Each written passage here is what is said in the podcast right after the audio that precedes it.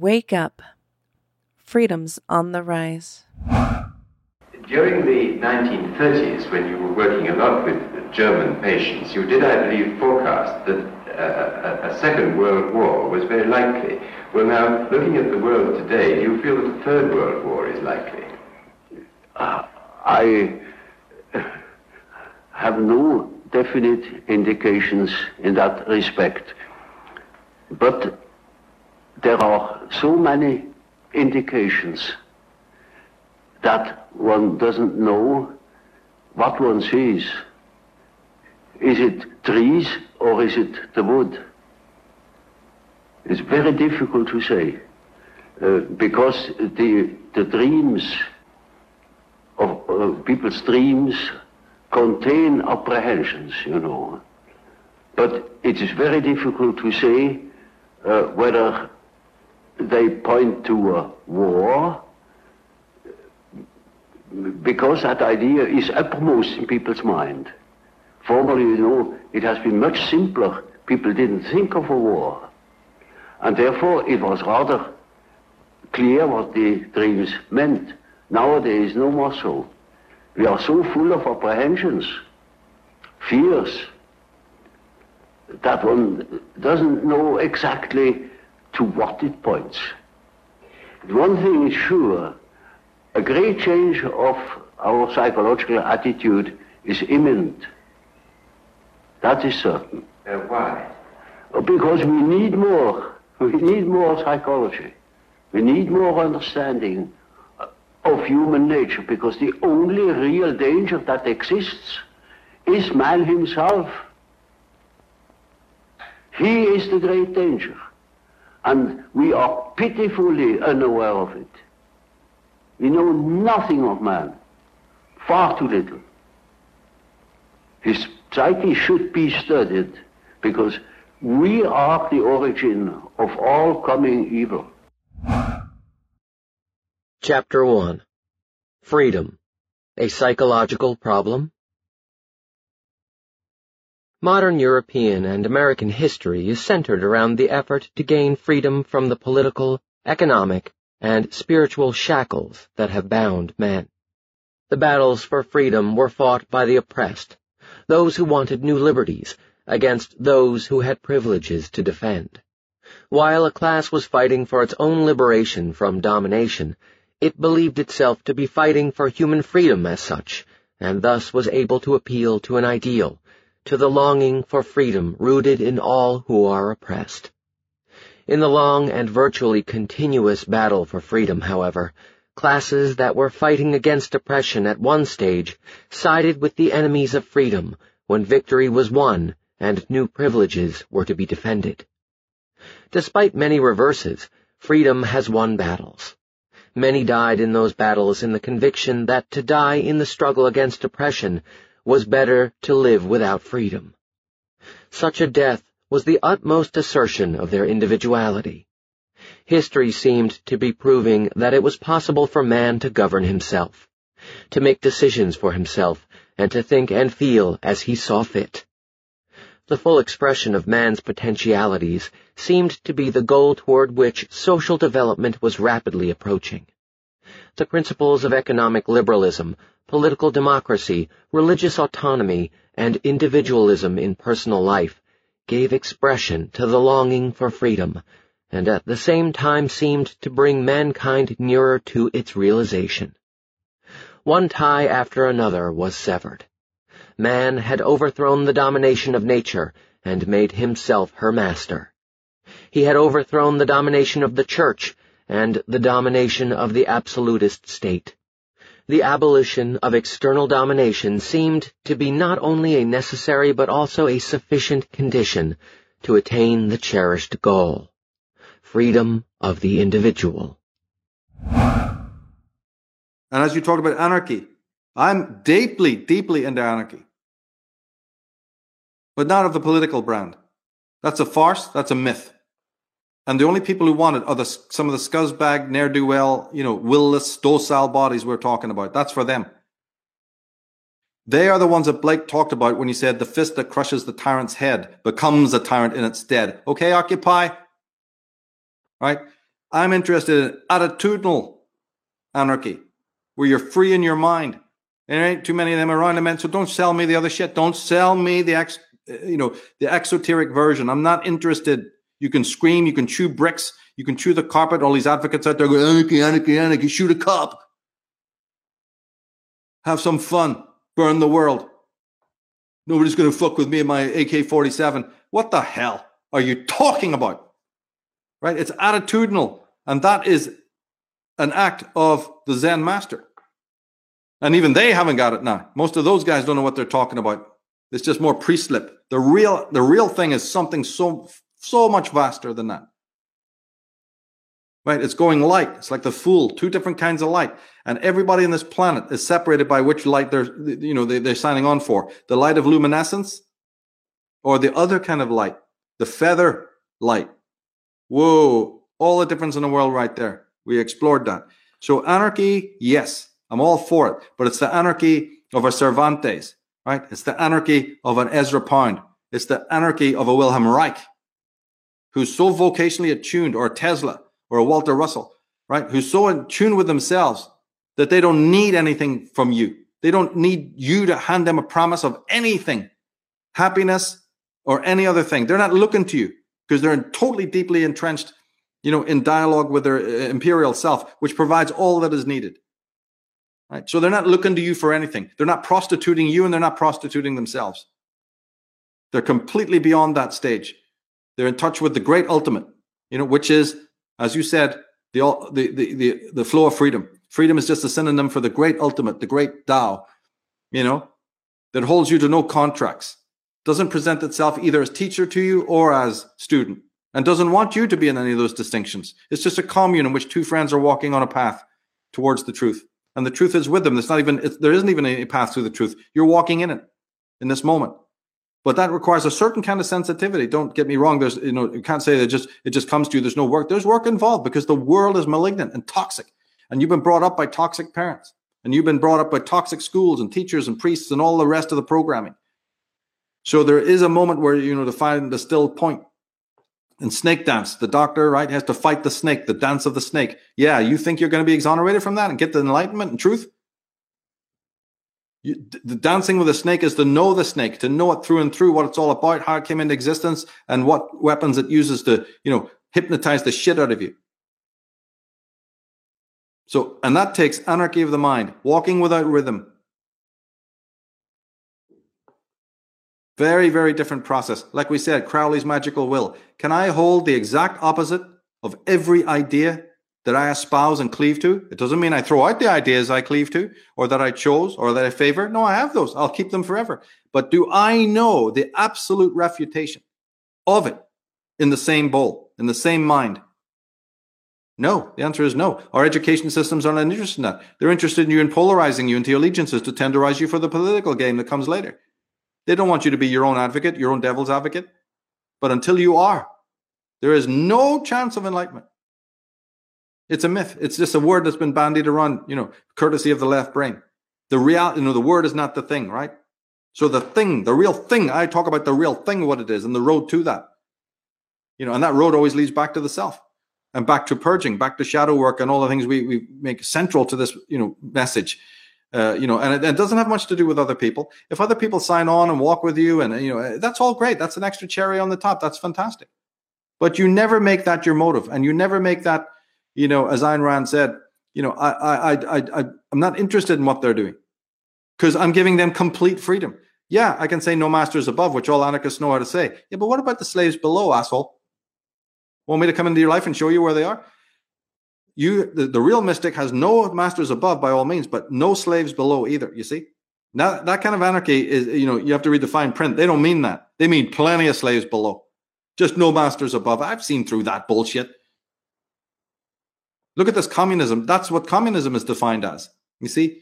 And yet they have the worst masters above, but, you know, the selling, the rhetoric, the pull you into the store, you know, is to sell you this idea of no masters above. And, of course, a lot of people want that, and they're right. That's born out of a virtue. But you don't understand, you know, that it's a lure. It's a carrot this time. And so sometimes when life has been very, very rough and punitive and harsh for several years, these people bring out this gleaming, you know, big cake, like some Wizard of Oz, just festival, you know, a parade, a float down the street. Happiness, happiness. All, remember the prisoner last scene, all you need is love. A scene of unimaginable chaos over which there's this incredible Beatles track, all you need is love. I, the greatest scene in any type of media ever fucking made. The man nailed it. And we'll go for it. Bury yourself up to your neck in it. And these, these ants will just eat you alive. It's a white magic ritual. Nobody tells you to do anything. Nobody tells you to sell your soul. You, out of fear, out of misgiving, out of uh, complete, you know, wrong indoctrination, you hand it up every time, you know, and, and enter the wicker man of your own free will uh, and watch yourself burn. This is self-immolation, totally and utterly. I will not make any deals with you. I've resigned. I will not be pushed, filed, stamped, indexed, briefed, debriefed, or numbered. My life is my own.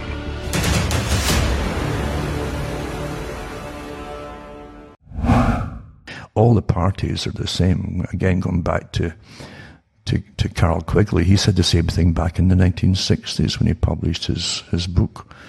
He said that the parties eventually are all the same, working, working for the same agendas and, and promising the same nonsense to the general public, but serving uh, much higher authorities. He was a technocrat. He believed in technocracy and ruled by experts and intelligentsia. He only believed in that, so he was quite honest about it in his books. So, yeah, even even what you're following eventually gets gradually subverted until you, you don't realize you've been destroyed or neutralized. And in, in comes all the different uh, um, people who are celebrated at the, at the top is that, that the leaders, the leaders of the alternate media, and and then they split up any unified action against anything. That's counterintelligence until you can't all collectively advocate against anything to save your lives down the road. That's what happens. That's that's very successful counterintelligence. And then you're back to voting, and you'll be voting when you're in chains with your manacles, and so you'll still be voting. And they'll keep telling you, but so-and-so make it better. Don't worry. There's, there's no, there's nobody to vote for, really. They're a completely compromised system. The whole system is, is thoroughly crooked in this day and age, unfortunately. And it's up to the public to start demanding from governments uh, uh, the fact that they don't just get rights back. They can't take rights from you. Remember that. So you have to, to start using your rights and Um, asserting natural power once again. That's the only way you can do it, or you're really doomed. And it really is. You, you, if you acquiesce and you go backwards one step, you do the second step, and before you know it, you're going back. You're walking backwards, and uh, they never give up. That's the technique that's been used. The behaviourists have gone on. I've, I've prattled on about this for years. They're employed to do this kind of stuff, and. Uh, And here we are, they're all pushing it forward now. So you can help me, as I say, take along. Go into cutting through medias dot com and I'll look at my site there. And uh, you can find out how to help me take along too and keep going. Now, for the last leg here, let's just touch on really the, the whole idea of uh, the, the World Economic Forum. Everything out there is all connected with the same players. This, the, remember, Quigley again said that the new system will be run by C E Os of international corporations. He also included the medical industry. And, and you're seeing it openly today. And they'll be the new feudal overlords. The new system will be a feudal system, but feudal overlords of C E Os, C E Os of corporations. And that's where we are now, isn't it? And you got to where you liked it or not. You weren't asked about it. You never are. You never will be asked about anything that you really, really need to know or to have an input in. So the World Economic Forum, I always say backwards, it's the F E W, it's for the few. And they have the Center for Fourth Industrial Revolution, very important, because they, they, they prattle on about the previous times, you know, of times of types of industry up to the present, and the, the Fourth Industrial Revolution is the, the, the new type, totally monitored society is all part of their Fourth Industrial Revolution, shaping the future of technology, governance, they call it, artificial intelligence and machine learning. And they're going about how it all works together to for, for everything you pretty well need. This all goes through computers and um, black box algorithms and so on and so on. But it says, shaping the future of technology, governance, Internet of Things, robotics and smart cities. It's all coming together now, isn't it, under a crisis. Eh? They want you into the smart cities where you're totally monitored. Uh, and at the same time, if, if you want to catch something or some disease, I said, give this talk years ago, you don't want to be in the cities, because if they release something inadvertently or, or whatever, accidentally um, or intentionally, then it's going to sweep right through a city. You're all packed together. You know, look at New York. You know? So, uh, Internet of Things, robotics and smart cities. But they don't want you driving around. They want you completely locked down your area. So there are, are more connected devices in the world today than there are humans, blah, blah, blah, blah, blah. Internet of Things, yada, yada, yada. And then they go into the shaping the future of technology, governance, blockchain and distributed ledger technology. How wonderful it'll all be. And this is the this is the World Economic Forum. Remember, the one the same. The same th everybody we've mentioned tonight is a member of it. Huh? Shaping the future of technology, governance, data policy, and data is the oxygen that fuels the fire of the Fourth Industrial Revolution. More data has been generated than ever before, with the global volume of data predicted to double between two thousand eighteen and two thousand twenty-two, and then double again between two thousand twenty-two and two thousand twenty-five. Well, it will when we're all manacled and got the apps and stuff, and they've got chips on you and chips implanted into you, and you get your tattoos as well. And um, autonomous urban mobility and so on. Because obviously they're going to start, you, you, you understand what, how many car companies are closing down at the present time and, and have done for the last few weeks. How much of the Agenda twenty-one is, is, is, and the agenda is for the whole twenty-first century. That's what it means, Agenda twenty-one. Right? For the whole twenty-first century, everything is all sectioned into into twenty, thirty year periods, or even fifteen year periods. Different parts of it is to be completed, but the whole, all of them must be completed by uh, the end of the century, and including the fact that no privately owned cars at all. Well, it's all, they're all on board with it too at the World Economic Forum. Do you vote for the, for this organization? No, you don't. No. Do they ask you? No, you don't. But they dictate to you, and they dictate to governments. And so on and so on. It's just amazing, isn't it?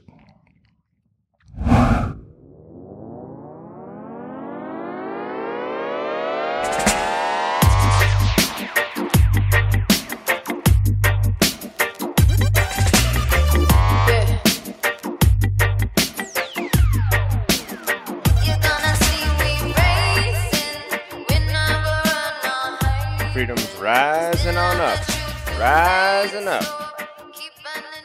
Welcome to Freedom's Rising here on this July fourth Independence Day here in the United States of America two thousand twenty-two.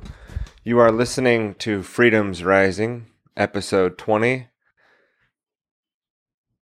part four of Falling into the Movement Traps, and you are participating in the rise of freedom. Freedom in the minds of men. Instead of fire in the minds, you know, blazing white hotness, burning the back of the eyeballs so the person is insane, we are understanding the true origins, causes, necessities for the conditions of freedom here in the minds of humans. And you are freeing more minds today with Freedom's Rising. You are participating in the rise of freedom. Why don't I I'll just keep going on with the jingles now. Uh, what you heard there as an opening clip was Karl Gustav Jung. It's a Jungian thing that we started out with. It's a bloody Jungian. It's so it's so Jungian that it turns out it's not Jungian. It it's not even it's so bloody true. It ends up not being true. That's how bloody true it is. It's terrifying. It's absolutely terrifying. Uh, the Jordan Peterson's a little off today. I uh, did some running around chasing my dog who got out yesterday and tore up my voice a little bit yelling at that at that dog. It turns out if you lure the dog in with kind of being nice to it, it will come back. But if you just keep yelling angrily at a dog who's running away from you, they just keep running. So... might sound a little bit hoarse today, but then we had, after Carl Gustav Jung talking about the origins of all coming evil, a clip I've used way back, even in the first episode of Creature of Control, and uh, really saw that clip actually in Michael Tessarion's film, The Architects of Control, which I just re- now recalled. That's really kind of linked together because Michael then was in the opening montage sequence there as well. But after Jung, we went into a book known as Escape from Freedom from Erich Fromm, who's sort of a Jungian himself, you know. It's like the Protestant church had all the people that were against the Catholic church. It's like anyone who's critiquing uh, Freud becomes a Jungian. uh, you know, of course, Jung himself, the Jungian thing, being much more of a archetypes and symbology and the higher self and the higher mind sort of speaking to a person and informing them through these higher level uh, symbolic archetypes, right, and things like that. That was uh, taking a stray away from the Freudian sort of, uh, you know, everything having to do with the parental figures and the Oedipus complex and, you know, sexual desires and urges towards the parents and uh, sort of explaining people's psychological issues, you know, all coming from this, where the Jungian crowd, and we, again, opened up with Jung and then went into Erich Fromm's Escape from Freedom. Now, Escape from Freedom is a book that's also known as The Fear of Freedom, depending on where you're at in the world. And we'll get into the entire chapter. So that was a little teaser from chapter one. I'm going to play the entire chapter one at the end here because it contextualizes the questions, and not because we agree with all of the psychological analysis from Fromm or, you know, are putting him up as a pedestal. Although I do think his books are good to read. I think Escape from Freedom is a good one. And other books from Fromm on the, the topic, there's plenty. He's got a, a large repertoire of books uh, to, that go into the subject of the type of questions that we ask in Freedom's Rising. And I'm just... Uh, You know, another tool that people should be aware of is the LibGen desktop, where you can search all kinds of books and download them relatively easily, uh, P D Fs or E P U Bs, and then with a P D F reader or an E P U B reader, have access to a large repertoire of books, a large library of books. Of course, if you could have a physical book, that would be better on, uh, you know, but nowadays, a lot of things are done and stored digitally as well, and it's good to have references to both if you can, but a lot of the time I know things now are digital, right? And we rely on these digital sources, and that could be problematic. I mean, we, we don't want to get lost there. Let's continue on with the breakdown of the opening montage. Again, we'll circle back to more from Fromm in the presentation today, from the slides and also from the outro. We're going to outro his chapter one from that book. Now, next we did Michael Tessarion, and talking about freedom and anarchy and understanding both sides of the argument, and, you know, being able to see, again, both sides of an argument is very important, as Michael went into there. He went into a lot of things, but, you know, the, the whole Gatto arguing with yourself before you, you know, complete the chapter and then revising.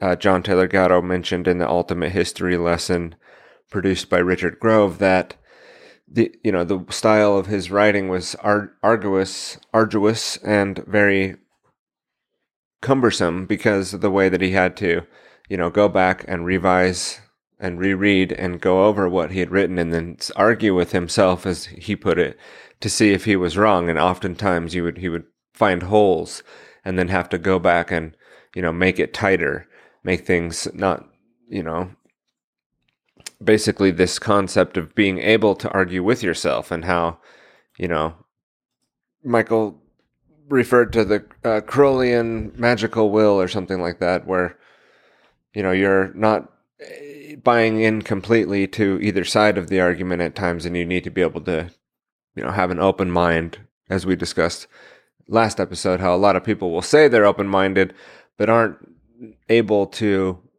explore the other ideas even. It's too terrifying in some cases with some of the things that we talk about here, or too much of a burden, as Fromm would say with the Escape from Freedom, and being honest with yourself about, you know, what in life that we're really valuing and putting up on the highest levels versus, you know, supporting, living for, and trying to promote freedom.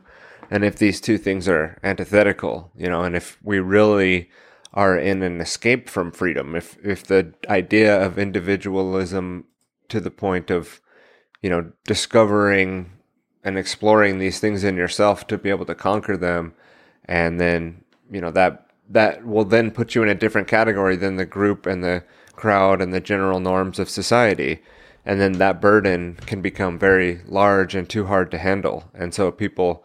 are we really looking for freedom, or are we trying to escape from freedom? And so, you know, we we had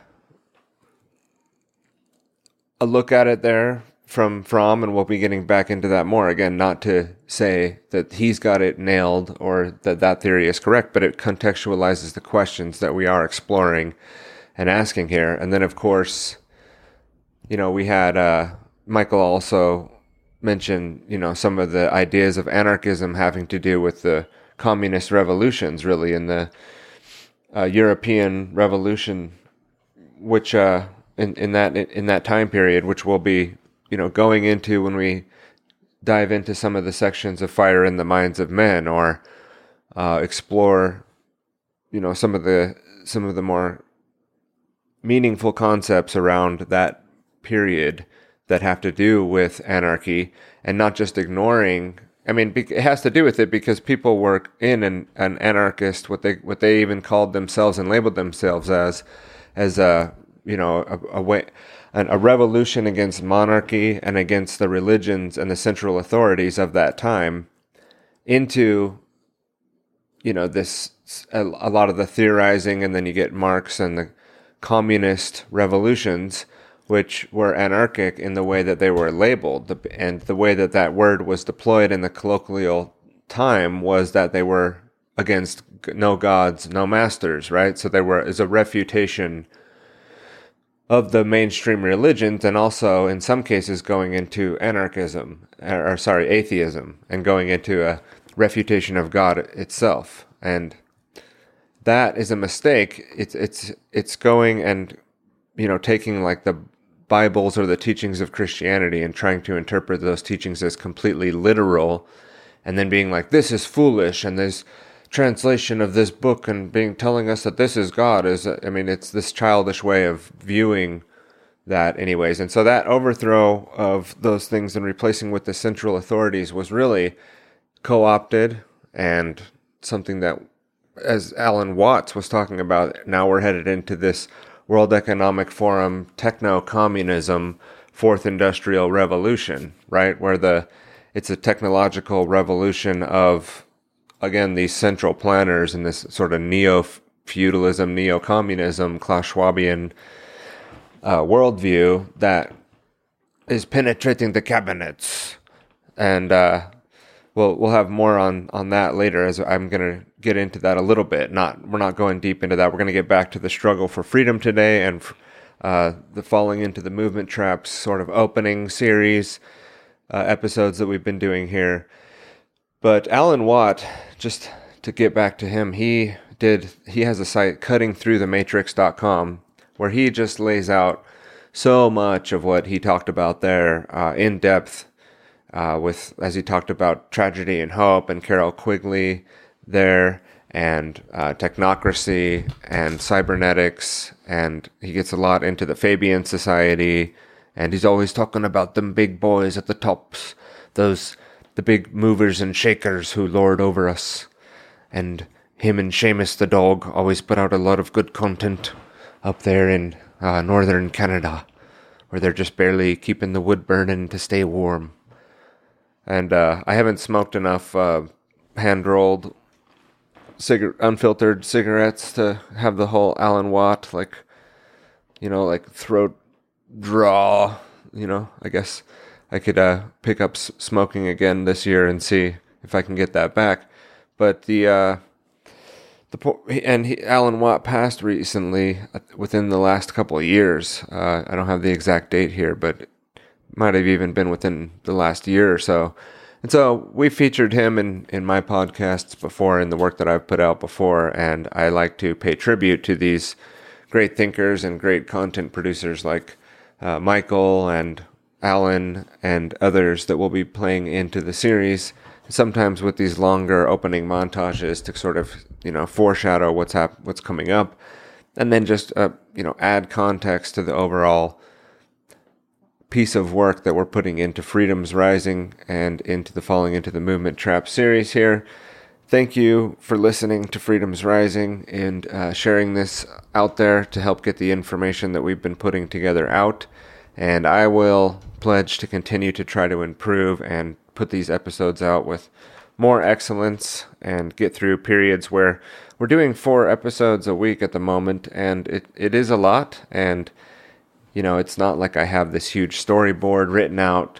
Um, some of this is on the fly with also the, you know, overall concepts and things being preconceived, and we're headed in a certain direction here, and we're going to be getting into solutions eventually one day. But before we get into a review and talking about the that, the solutions thing, just wanted to give an update here that we've also rerouted audio.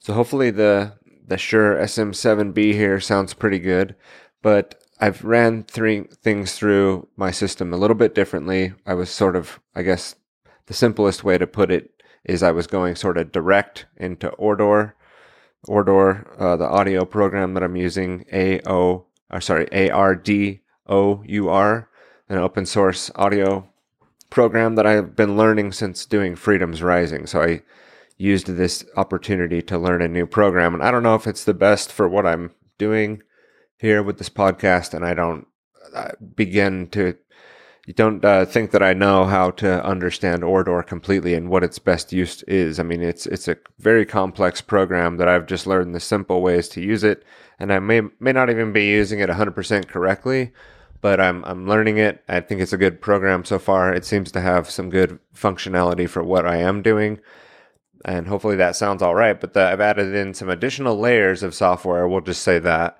And and that actually gives me the ability to do some various things. And the reason why I did that is so I can do on-the-fly breakdowns of playing a clip, let's say, which I'm going to do a sample of here in a second. And I can also, I've I've penetrated the cabinet, and I can do this here. So if we penetrate the cabinets. Okay, I have a little soundboard here on my desk, and I can play the clips into the stream, into the pre-recorded stream, and actually, you know, make it more of like a on-the-fly thing when I feel like we need to, uh, you know, add some extra com- uh, comedy, you know, or, you know, just what we like to do here is mix it up a little bit. And so if we penetrate the cabinets. And so we penetrate the cabinets. And in order to understand Klaus, we would... We need more psychology. We need more understanding of human nature. So we have a few clips preloaded here. Uh, that was Jung from the opening clip today that you heard there. We need more psychology. And then, of course, Klaus, he was talking to David Gergen in twenty seventeen. And that's where that comes from, where he's like, we penetrate the cabinet. So I also have the clip here to play from my desk. And so if I was to be in flight here talking with you on the podcast, which I do try not to edit heavily. I don't go back and do a lot of post-production. And it's because of the amount that we're doing. So we're doing a daily show, attempting to get in sync of sort of, you know, more just like me and my personality coming through. Uh, not trying to get in the way of the information we're purveying, but, you know, more raw, let's say. And, you know, bear with me if that's if that's something that's a problem, or, or as we grow yeah. and, you know, get better, or the dog barks like that, like just happened right there. I don't know if that came through the mic. I'm pretty sure it probably did. And you know, I'm not going to go back and edit that out and try to piece it all together, because the idea is to sit down and do the show, have some ideas that we're going to riff on and, and cover that day, and then do the, do the, close it out, get it out, another one out the next day. And uh, one way to help with the production of the show, rather than sometimes having to have every clip that I want to play in the show pre-loaded, ready to go, as we did with that opening montage, obviously that has to be pre-prepared. But if I'm talking about something and I want to have it play into the recording, there's a way to route the audio to do that, you know, without me overly explaining it here. I wasn't able to do that before with the way I had things set up, but now let's let's play this clip here and I can sort of commentate over it, right? So we'll give an example of that here. When I mention our names like Missus Merkel, um, even uh, Vladimir Putin and so on, they all have been young global leaders of the World Economic Forum. Oh, young global leaders, yes. But um, what we are very proud of now is the young generation, like uh, Prime Minister Trudeau, Um, president of, Pres- of uh, Argentina, and so on. And so on. So, see, I can pause it and then comment on what I just heard, and we can go over how we've talked about the young global leaders on Freedom's Rising before, and here we have Klaus Schwab talking about the quotes that we read back in that episode when we talked about the World Economic Forum and the young global leaders, and uh, let's continue on with the clip here. So if we penetrate the cabinets. So yesterday I was at a, rece- at a reception for Prime Minister Trudeau. Oh, and I'm sorry, that's them with I their mics. I know that half of this cabinet, or even more half of uh, half of this cabinet, are for are actually young global leaders of the World Economic Forum. Right. So he's saying when he was at that the cabinet meeting with young Trudeau, that most of the people there were World Economic Forum agents of the World Economic Forum to implement. The, but there's no global agenda. There's no, there's no uh, neo-technocratic, uh, techno-communist dictatorship being rolled out across the planet. That's not happening. Uh, don't, don't pay any attention to any of those conspiracy theorists out there. And uh, sorry about the audio issues there with that clip. Those guys had like issues with their mics or something. They were like bumping up against them. But so that's uh, the update on the audio. So we'll have more. We'll have more. We've we've gone ahead and we've. So if we penetrate the cabinets, we've done the penetration into the new platform of audio. So thanks for bearing with me through that update. And just a review here, it, we're talking about, you know, is freedom really rising? And, of course, what we've been covering here is we've got a problem. I mean, yes, there is freedom rising in the information that's getting out there to people and the ability for us to access and, you know, learn about that information. But in, in, in one way, I mean, there's a lot of other good things happening, too, that we could point out. But I think it's too little too late in a lot of ways, and I think we've got to step on the gas in the whole freedom department. And so starting, you know, not just your escape from the city and your, you know, land that you're going to get and your freedom cell and your mutual aid little network that you're going to build, but we also have to backfill that. We have to backfill that with the philosophy. We need to penetrate the cabinets. We need to, you know, get, I'm not saying go run for local government, because I don't, I don't think that using the system in a way of like, well, if we just vote harder and we, and we vote the right guys in there with the corruption and the, you know, penetration of the cabinets from other entities like the World Economic Forum and, you know, the banks, the big banks, the global cabal, essentially above the banks that, Uh, is pushing this whole New World Order agenda with the globalism, the globalists, right? That is something that has gone to a point where we can't just be, you know, oh, well, we're going to build this parallel economy. We're going to have the parallel society.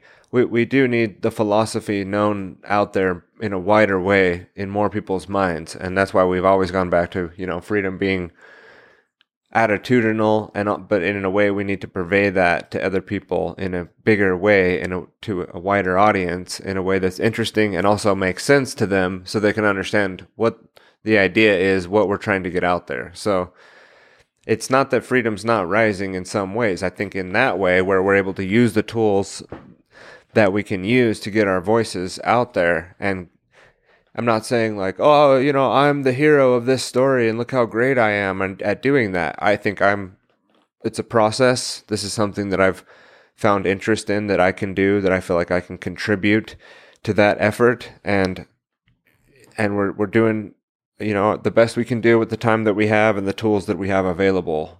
And we'll always continue to improve upon that. But, uh, you know, the reason for that, again, going back, we're we're still in the Bio-Psy War. We're still, I, I didn't just like lose interest in producing content on the Bio-Psy War or like, oh, well, I was wrong here. I guess the terrain theorists were right. And they're, we're just, you know, it's all just peace, love, and light is going to get us out. And I, I'm not saying that's what the terrain theorists think. Or, and I, I'm not going to get into the germ and terrain theory here. But the point is, is we are still in the Bio-Psy War. We've been attacked, and that attack is still continuing. Uh, the whole world has been under this attack, this Psy War, the Bio-Psy War.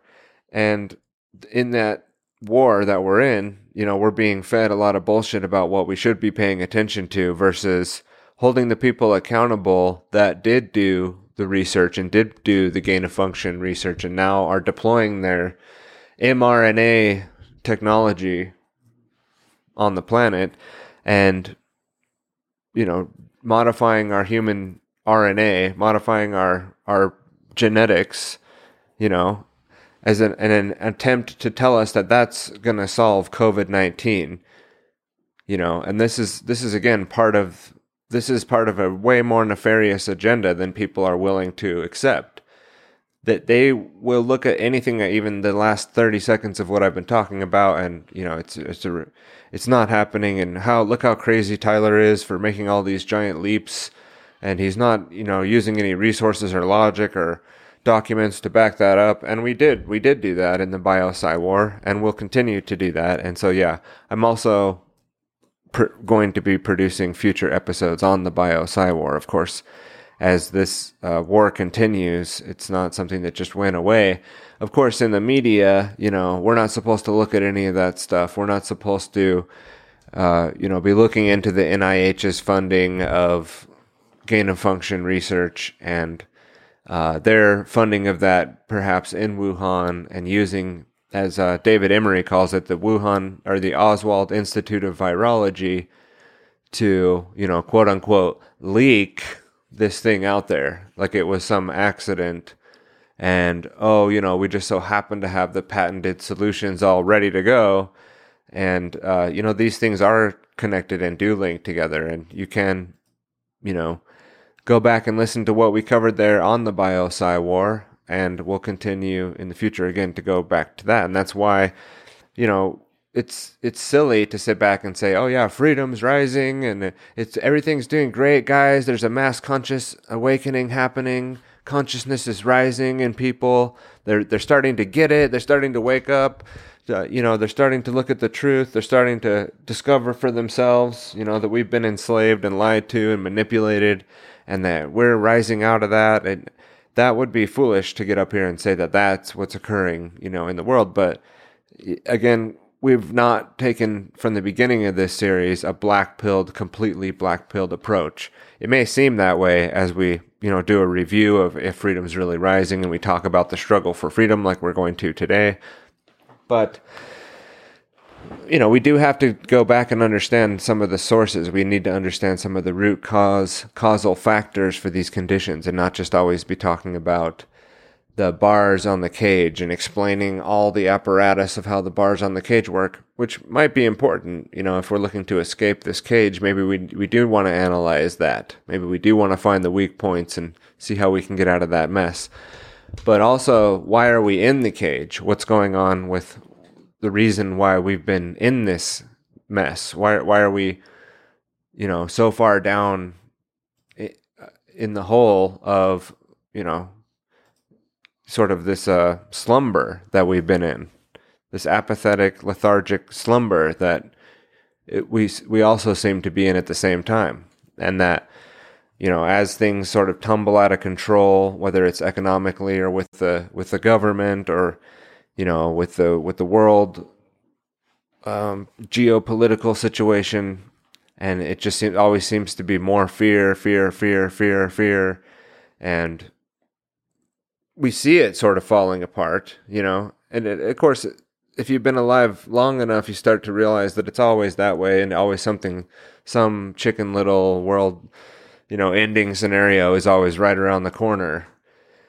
Uh, but this, it does seem different uh, post-COVID world. I mean, there seems to be a lot of psychological s- problems going on. We seem to have a really bad uh, situation of of depression and people sort of losing it.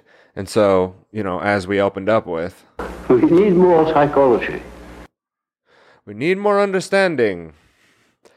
Uh, you know, we, we don't have to look at everything completely from a Jungian or Frommian or Freudian perspective, but there, it is good to understand what these gentlemen and these geniuses put out there and understand their work. Not to say that I'm a, a complete completed student in that aspect and I'm all all done, I'm all set here and I know it all. No, I'm on a constant path of learning and growing and exploring, and that's what we're here doing together as well. So that's what makes Freedom's Rising exciting as well, because we're discovering some of Freedom's Rising, you know, as we go. And but it's not a movement, it's not a political or economic solution, you know, it's not uh, wearing the right label or calling yourself the right thing or joining the right movement, you know. And there's a lot of problem with movements and groups and situations that we get caught up in as human beings that end up taking us off our path and our search for meaning. You know, our, our one of the solutions with freedom that we'll be getting into as we talk about, you know, uh, Martin Heidegger or uh, Arnold Gruen, some of these other people that we'll be talking about today, and the solutions proposed being a, a deep sense of meaning, like in Viktor Frankl's way of looking at, you know, freedom and and not just freedom, but happiness, you know, and feeling fulfilled. And having a deep sense of meaning and purpose is a big part of that, and it's also a big part of freedom. And it's it, because it's at the other side of the coin in, in the, you know, action or a positive sense of freedom, where we're free to do what? Free to do, what are we trying to get free to do? What are we attempting to achieve? What What is it that we want freedom to do? Not just all the things that are wrong with what we can't do, or what uh, what kind of, you know, d- dark statist oppression is occurring and the limitations on freedoms. But then, you know, are we... Are we looking for freedom from freedom by doing those things only and not pursuing the things that we are free to do and our creative side and exploring how we can, you know, potentially contribute more, you know, to the overall wellness and betterment of humanity through a creative process that we deploy? Is that missing? You know, is that the search for meaning that Frankl was talking about? Well, I think open up tomorrow with something from him as far as what I had planned in the works here. So we'll we'll move on from Frankl. And of course we have the people out there that are, you know, give us the solutions, pounding on the desk, give us the solutions. And again, we need to understand the solutions, that's true. And we're pointing to people who did, and we're pointing to a lot of people in the slide deck or by the clips that we're putting into the podcast and in the show notes. And you know, the, there were genius thinkers out there who had great works that we can study more and understand more about the solutions. And we'll also be talking about that in Freedom's Rising and pointing to people that we think are implementing real world solutions. And we're going to be getting back to, you know, the rah rah rah Freedom's Rising cheerleader stuff, but we also need to go and understand more about the psychological components. We need to understand more about the conditions that have created things as they are now in our own selves, in ourself, and reflections of other people's analysis of that by, you know, then seeing if it's something that, as I know Derek Brose right now is doing his nine-day holistic self-assessment challenge, where he's going back and asking people to review if you've already done the holistic self-assessment or, you know, and, uh, I was I did assist Derek in putting that down into a course. He had already had the book written, and some folks from Autonomy and I helped him put that into a course. And now I think that's either free or the book is, at least, and you can go and do the nine-day holistic self-assessment. I'll link to that in the notes here. And, you know, we need to be doing that as well, consistently clearing and checking and going back and making sure we're consistent with our beliefs and that we're in action and enacting those understandings and the wisdom that we've come to gain in our lives, and not just, you know, living in a contradiction or taking actions that are contradictory with our understanding of right and wrong, and then not, you know, seeing some of the things that we do in our life or some of the things that we support as being antithetical to our, you know, what we would say is the way that we are versus the way that we act. And so, nine-day holistic. I mean, we do it live, folks. We're not live, but we are getting the show note put down live, you know. We're doing it live, but we're not live. But we're not going to go and, you know, oh, I better edit that part out, or this is going to be superly high produced. Again, just because of the sort of the frequency and things like that that we're working on getting down here and the type of show that this is. Uh, again, so we have to, you know, get to that more of the solutions and exposing the lies and getting into the Bio-Psy War and showing you the documents, you know, and showing you the documents about how, how they're... They turn the friggin' frogs gay! Okay, there's another clip I had loaded into the sound deck. We're going to show you all the documents. They turn the friggin' frogs gay! All right, we're going to show you how they're doing that. No, we're going to... They are. They're turning the freaking frogs gay, man. They're they're messing with the R N A in the frogs and turning them gay. No. It's the bisphenol A, though, right? That's what that was about, and it actually is like a hormone mimicker that messes with your hormones and, you know, is shown to reduce testosterone and cause uh, hormone issues in males and women and females and frogs, apparently, right? And so it was a big joke that he was saying that, but it was actually had quite a bit of truth to it, that particular meme that has gone, you know, I don't know, some of the younger generation might not even know what the frogs gay thing is, you know? So here, there you go. Here we are exposing the frogs and getting back to the, the, the true wisdom that we're trying to pass down here on Freedom's Rising. But once we do come to understand solutions, we can enact that in our lives. We can become more consistent with our holistic self-assessment and take the time and sacrifice it takes to teach others and attempt to purvey that information down to the younger generations uh, to sort of continue the lantern and keeping the fuel stocked, and so that Freedom's Rising fire doesn't die, you know, doesn't get extinguished. We don't just see it collapse and fall into this neo-techno-communist world that we'll be living in, are living in now. you know, are presently, currently living in, and watching our children very rapidly move towards de- decisions they'll have to make in life that aren't comfortable at all for any of us to make.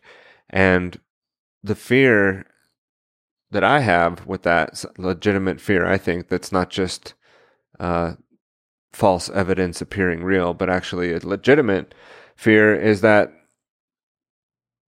you know, that we're going to lose that choice, that we're going to lose the options, that we're going to go so far with some of this stuff that's been happening and our reactions to it that we're going to overreact and take away freedoms and take away people's ability to live in freedom and under any form of, you know, like we've been talking about, under the laws of nature and like things that sound so foreign to people now. And it, it does, because we're so far into the simulacrum.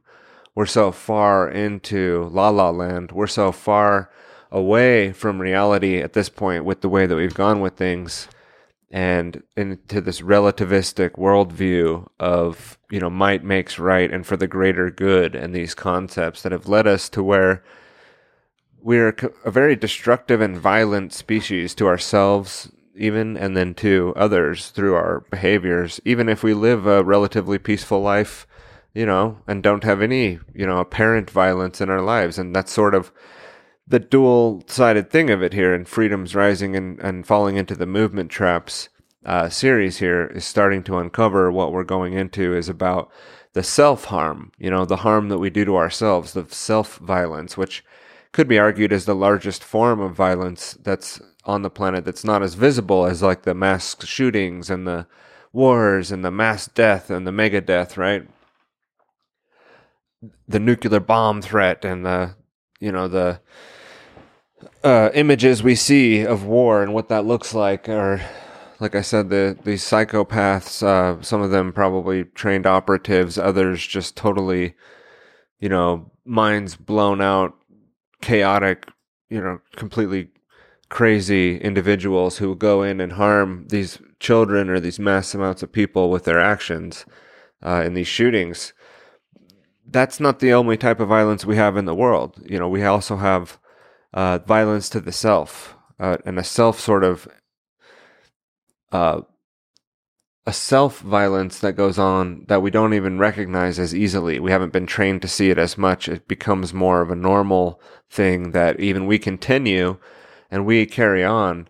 And so, getting into the slide deck here on slide number seventeen in the struggle for freedom and falling into the movement traps. Uh, part four today here on Freedom's Rising, episode twenty. We're going to open with a quote from Fromm, and this is from The Escape from Freedom or The Fear of Freedom. It, depending on, you know, where you're looking, you might find it under either title.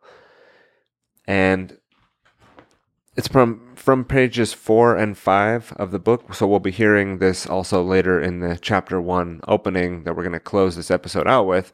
It says, "These are the outstanding questions that arise when we look at the human aspect of freedom, the longing for submission and the lust for power. What is freedom as a human experience?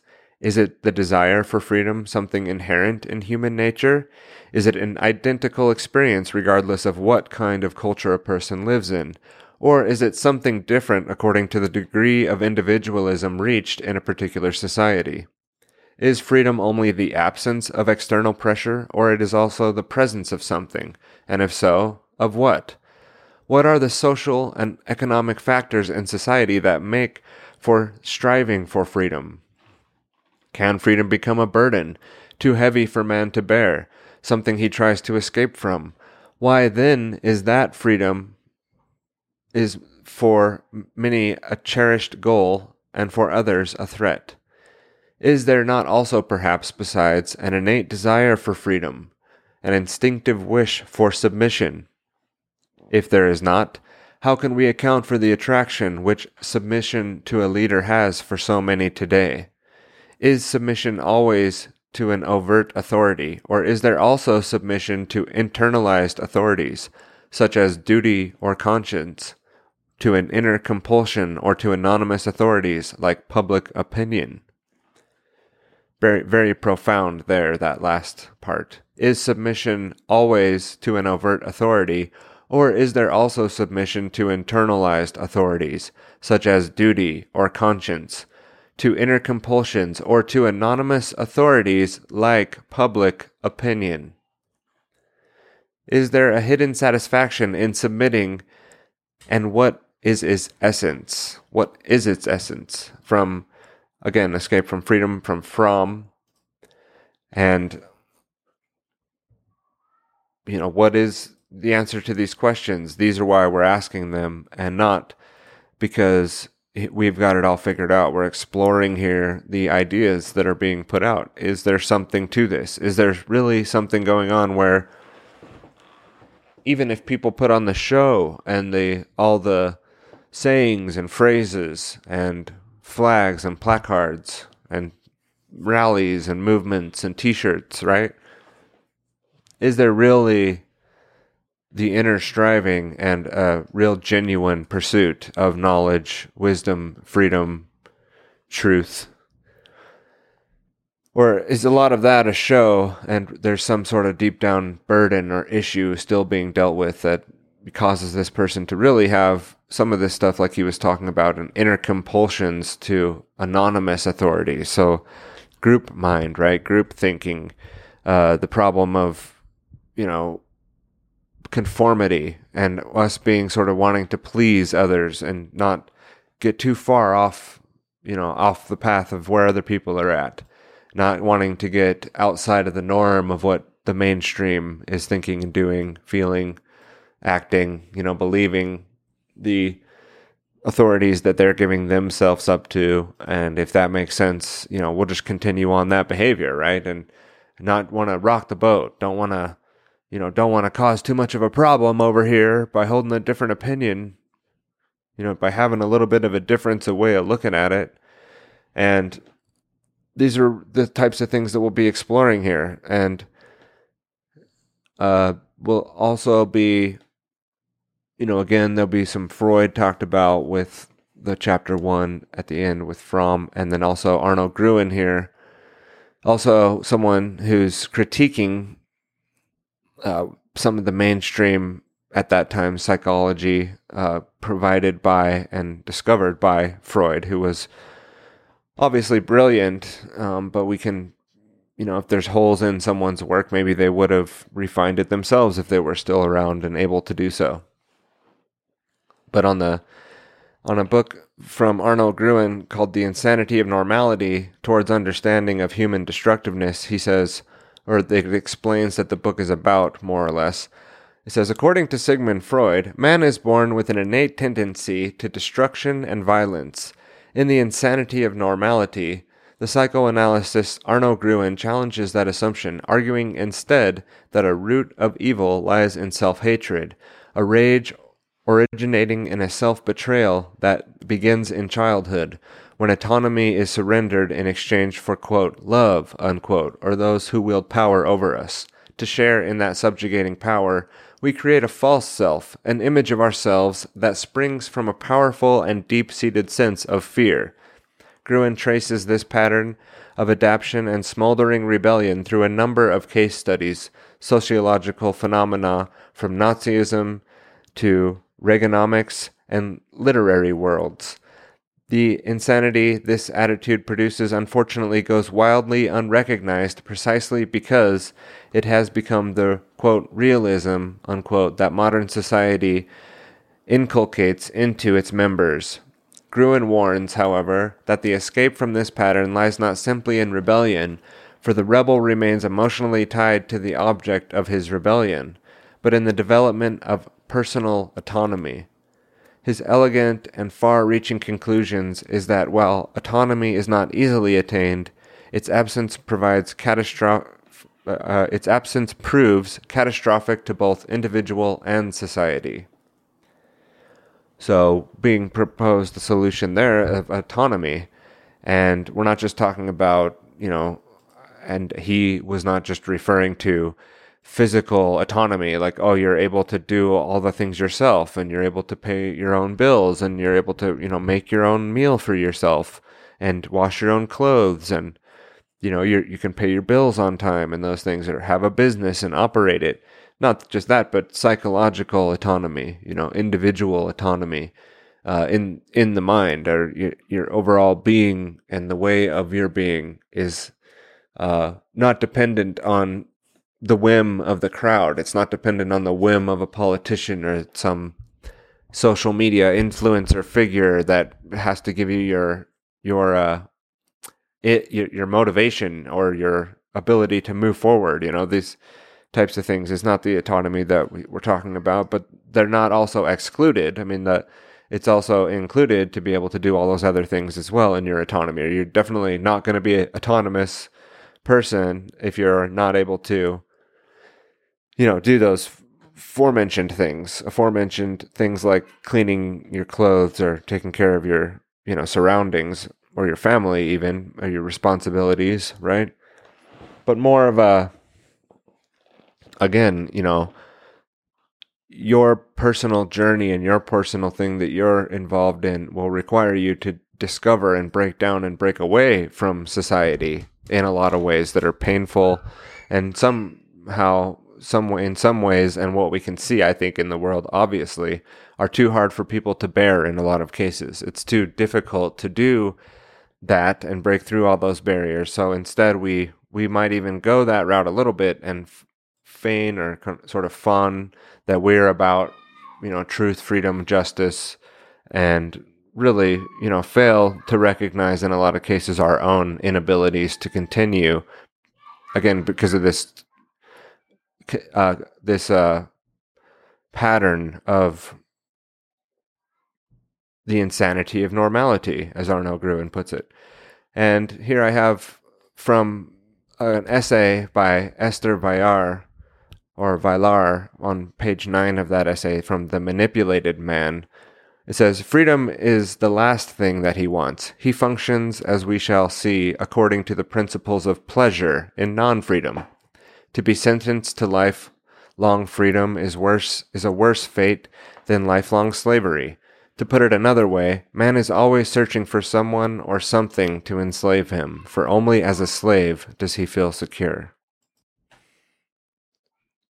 And that essay holds a very interesting view on how people really look at freedom, and how, how we've uh, sort of putting ourselves in our little safety c- cocoons in society are actually holding us in chains, that we're enslaved simply by the way we've been conditioned to think, right? As another slide. And another book here that I would point to from Fromm that I couldn't recall earlier necessarily, but I, I knew it was in a slide, is The Anatomy of Human Destructiveness. I believe somewhere around here I actually have the hard copy of this book. And it's Fromm says in that book here, "The sick individual finds, finds himself at home with other similarly sick individuals. The whole culture is geared to this kind of pathology. The result is that the average individual does not experience the separateness and isolation the fully schizophrenic person feels. He feels at ease among those who suffer from the same deformation. In fact, it is the fully sane person who feels isolated in the insane society. He may suffer so much from the incapacity to communicate that it is he who be- may become psychotic."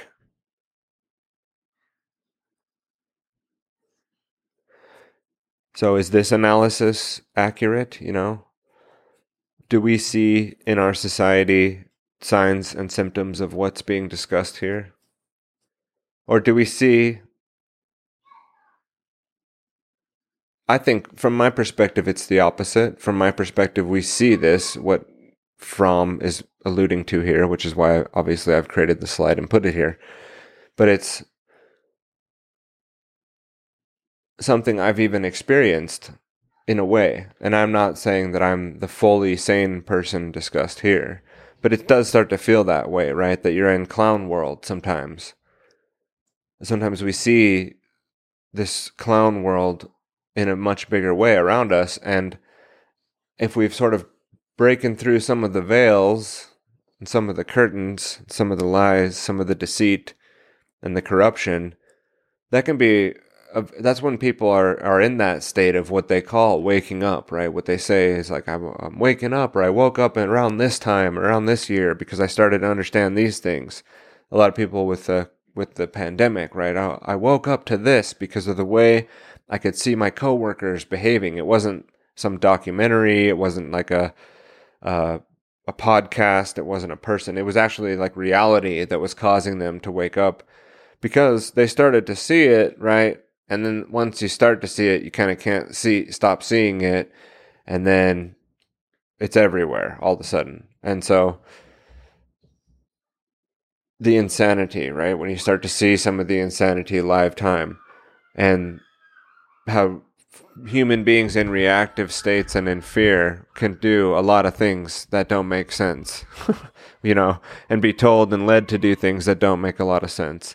And I think, again, I think people felt like during that time, that's when they say, oh, well, I'm waking up to all this, right? When that could just be the initial stages of sort of, you know, a beginning to not to heal, a beginning of healing, a very beginning. And it may not uh, be the full awakening up thing that you're talking about. I mean, there are some, I think people tend to use that phrase again like just throwing it out there, like the open-mindedness or other things like that. And I'm just looking ahead a little bit into the slides. I know, you know, I've tried to keep these episodes somewhere between thirty minutes to two hours. And I'm just looking at how much time with the chapter and the closing out and how many slides. I didn't feel like we covered a lot of them today. So I'll read this slide and then we'll check back in with that.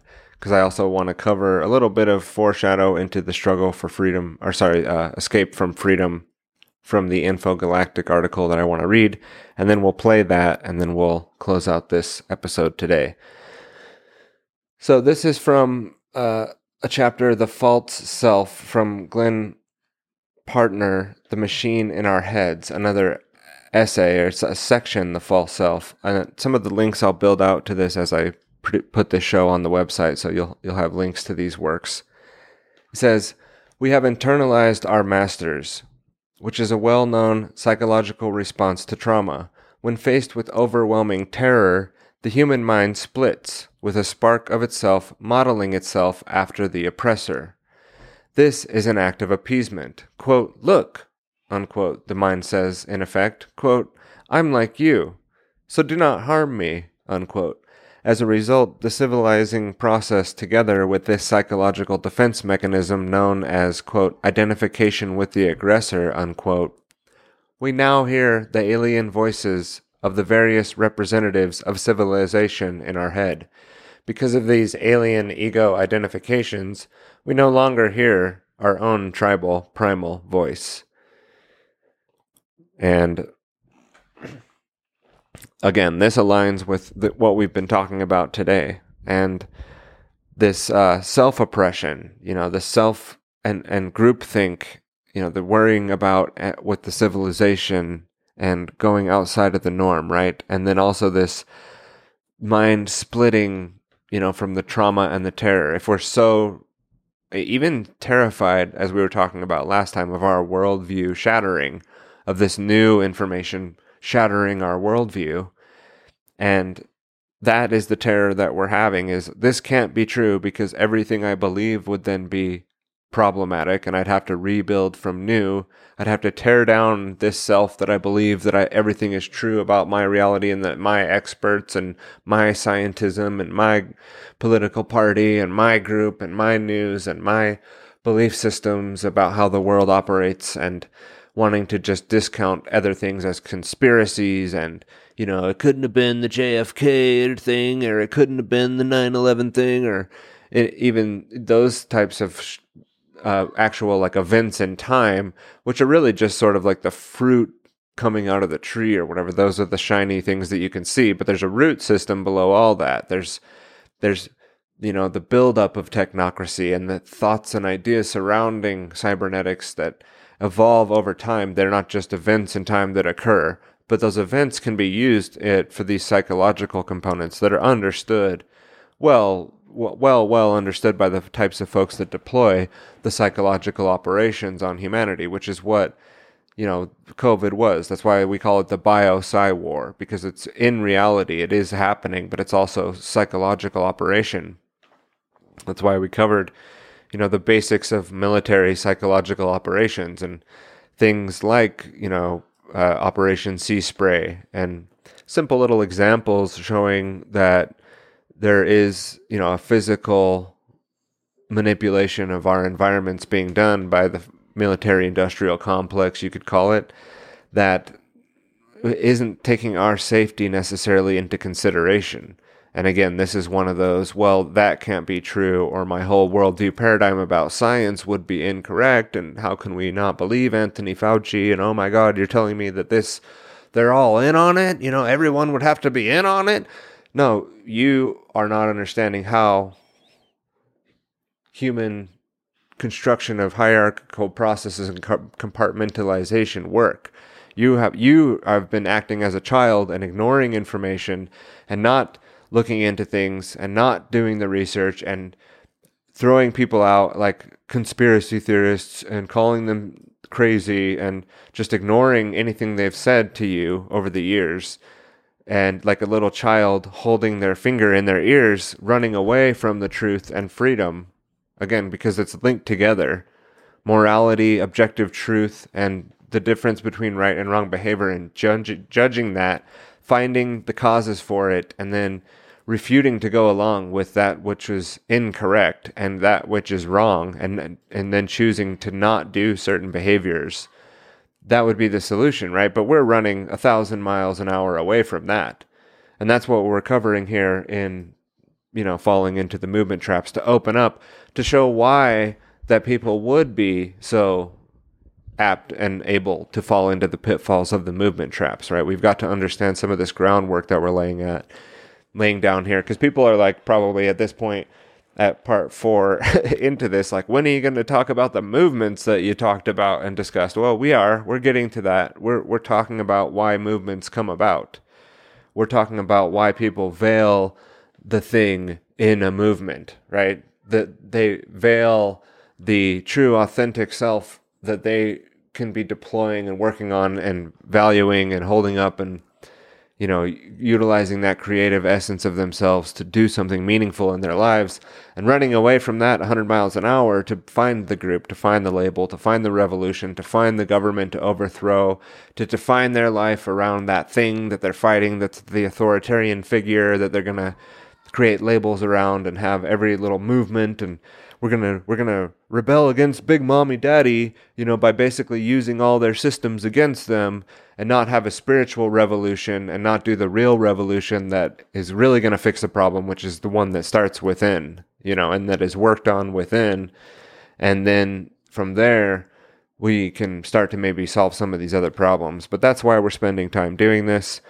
And I think with that slide, uh, we will see here about continuing on next week with the slide deck. We got to slide number twenty-one today, so with some of the other clips and announcements, and then the outro that I have planned for today, uh, without keeping it too long, which shouldn't be a big issue, but uh, for me, you know, we're not going to do fifteen-hour episodes. We are going to put this information and trickle it out slowly over time, so we can refine, so we can spend the time, so it feels like the journey, you know, we're going down and along it, not just trying to speed through the information or speed to the end.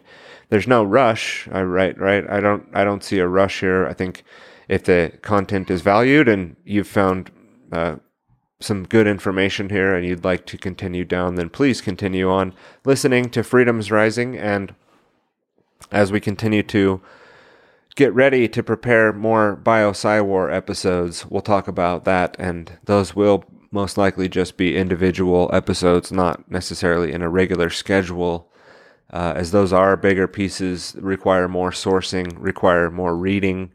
Uh, we have to show the documents. We have to, you know, uncover from the front lines what's happening in the Bio-Psy War. And a lot's happened. A lot's happened in the last year that I haven't been able to cover that I've wanted to.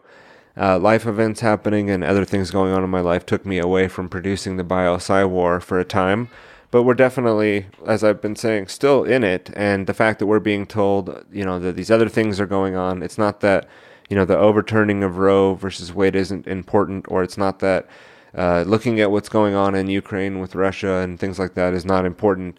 But it's interesting that, you know, now that they've got all the apps installed and the corporations still, you know, enforcing the COVID narratives, and still there's the testing and track tracing and databasing, which is really what it was all about, is implementing technocracy and getting you to inject the things and start to go along with, you know, how they're going to roll out the, you know, next, again, well, we've been talking about the techno communism that's being rolled out, and the World Economic Forum's agendas, and this new, um, you know,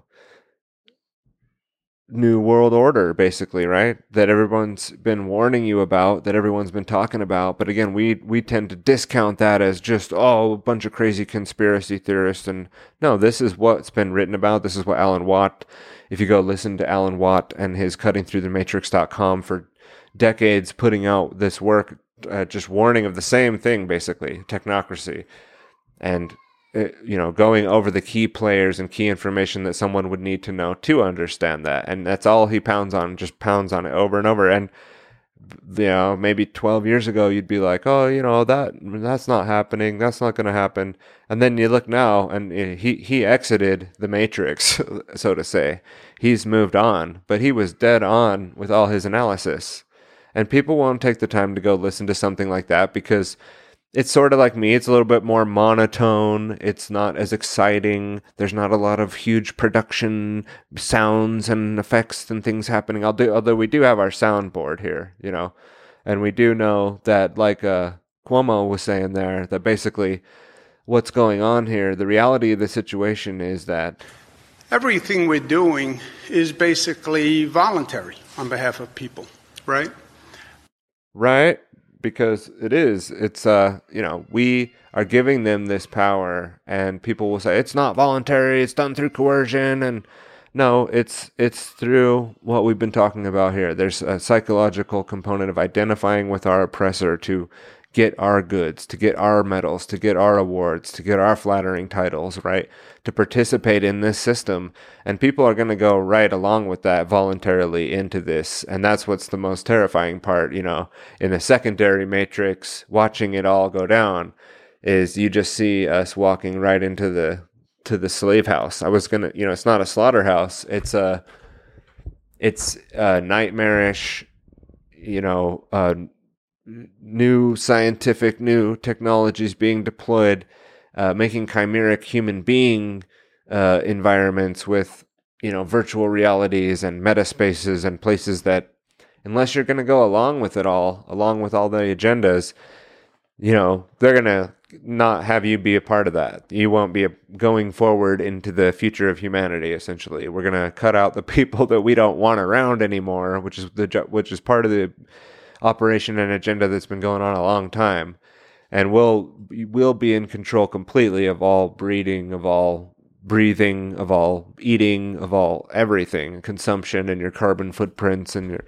all this has always been about some psychopathic, completely corrupt and evil, satanic agenda to control humanity, right? And so, yeah, we're going to take the time to spend to understand more about when people want the solutions and the solutions.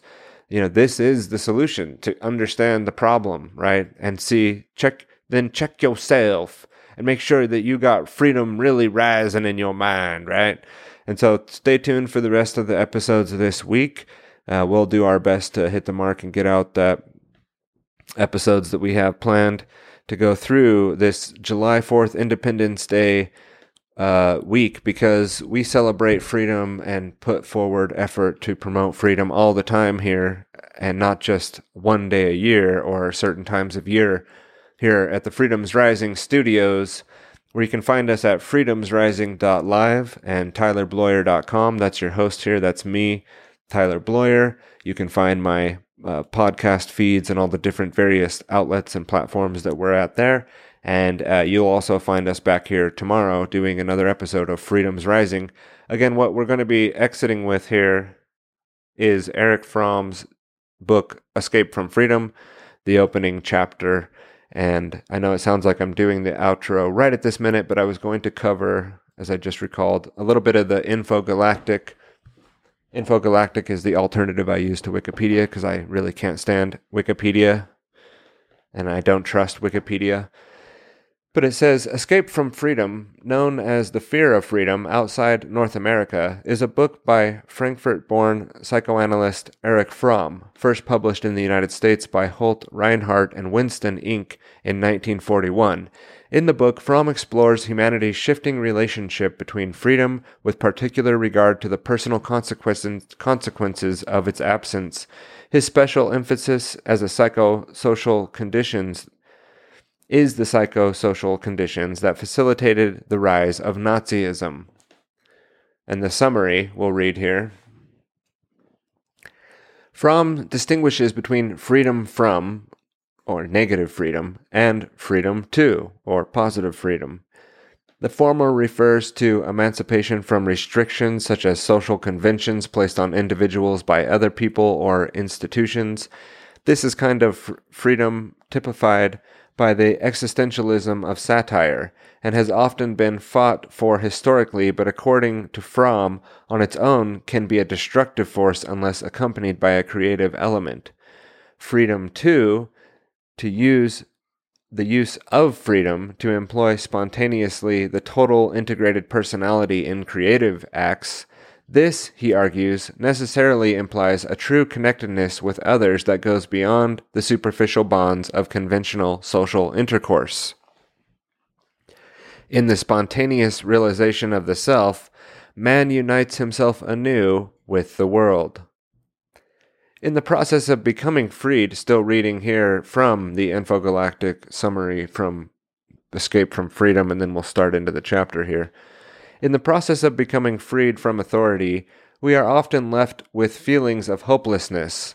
He likens this process to the individuation of infants in the normal course of child development that will not abate until we use our freedom to and develop some form of replacement of the old order.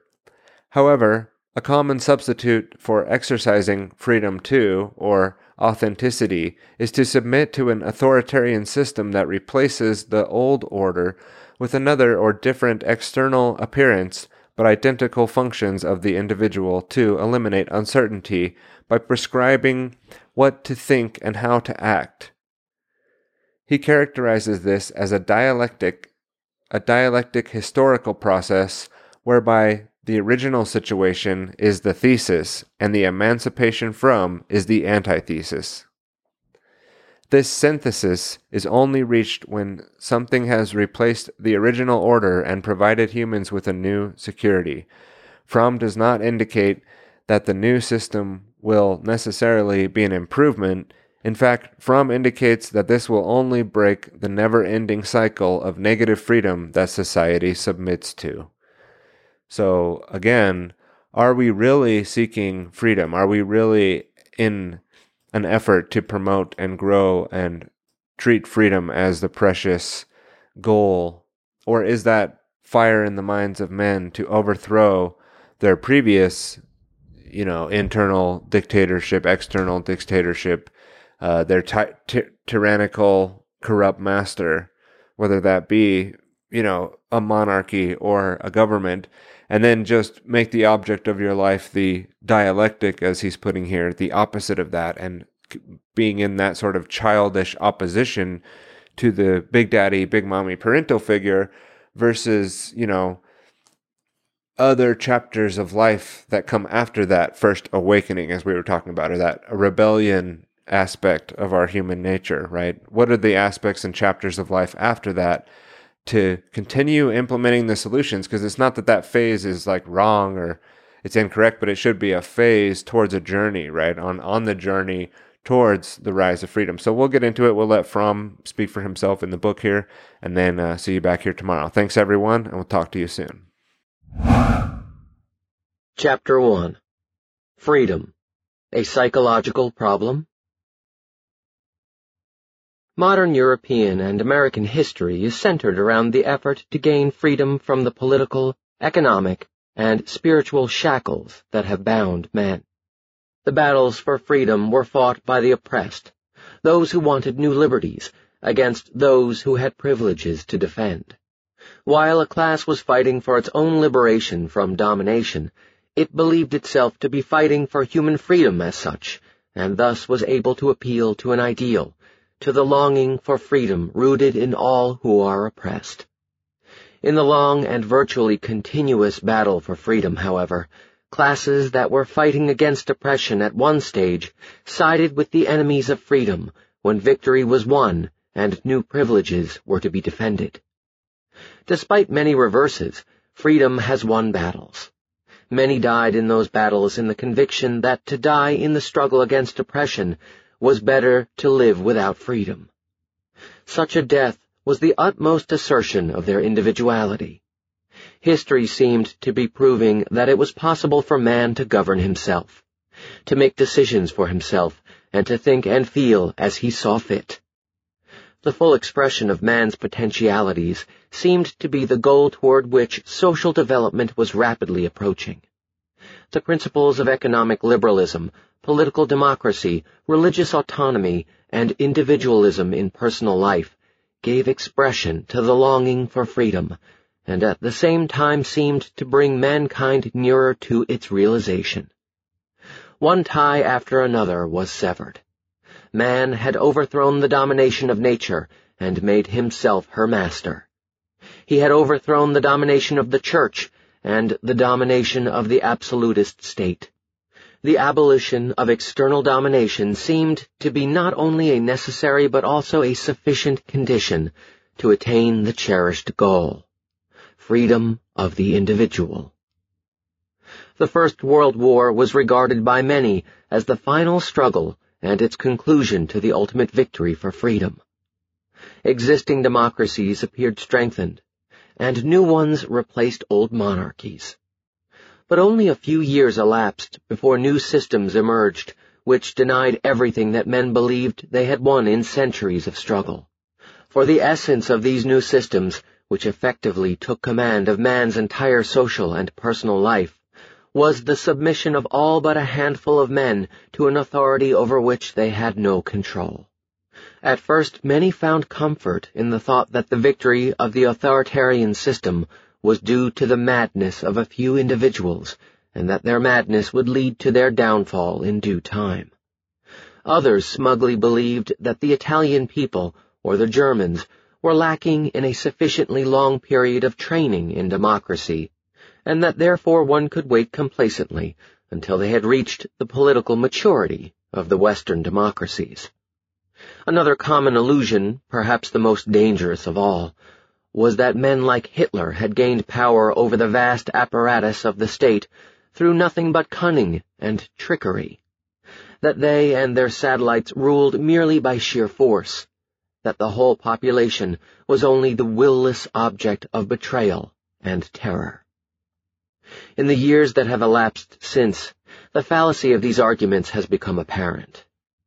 We have been compelled to recognize that millions in Germany were as eager to surrender their freedom as their fathers were to fight for it, that instead of wanting freedom, they sought for ways of escape from it, that other millions were indifferent and did not believe the defense of freedom to be worth fighting and dying for.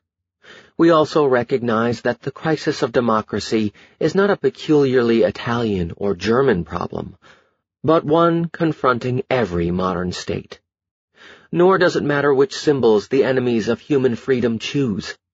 Freedom is not less endangered if attacked in the name of anti-fascism than in that of outright fascism. This truth has been so forcefully formulated by John Dewey that I express the thought in his words. "The serious threat to our democracy," he says, "is not the existence of foreign totalitarian states. It is the existence within our own personal attitudes and within our own institutions of conditions which have given a victory to external authority, discipline, uniformity, and dependence upon the leader in foreign countries. The battlefield is also accordingly here, within ourselves and our institutions." If we want to fight fascism, we must understand it. Wishful thinking will not help us, and reciting optimistic formulae will prove to be as inadequate and useless as the ritual of an Indian rain dance. In addition to the problem of the economic and social conditions which have given rise to fascism, there is a human problem which needs to be understood. It is the purpose of this book to analyze those dynamic factors in the character structure of modern man, which made him want to give up freedom in fascist countries, and which so widely prevail in millions of our own people. These are the outstanding questions that arise when we look at the human aspect of freedom, the longing for submission, and the lust for power. What is freedom as a human experience? Is the desire for freedom something inherent in human nature? Is it an identical experience regardless of what kind of culture a person lives in? Or is it something different according to the degree of individualism reached in a particular society? Is freedom only the absence of external pressure, or is it also the presence of something? And if so, of what? What are the social and economic factors in society that make for the striving for freedom? Can freedom become a burden, too heavy for man to bear, something he tries to escape from?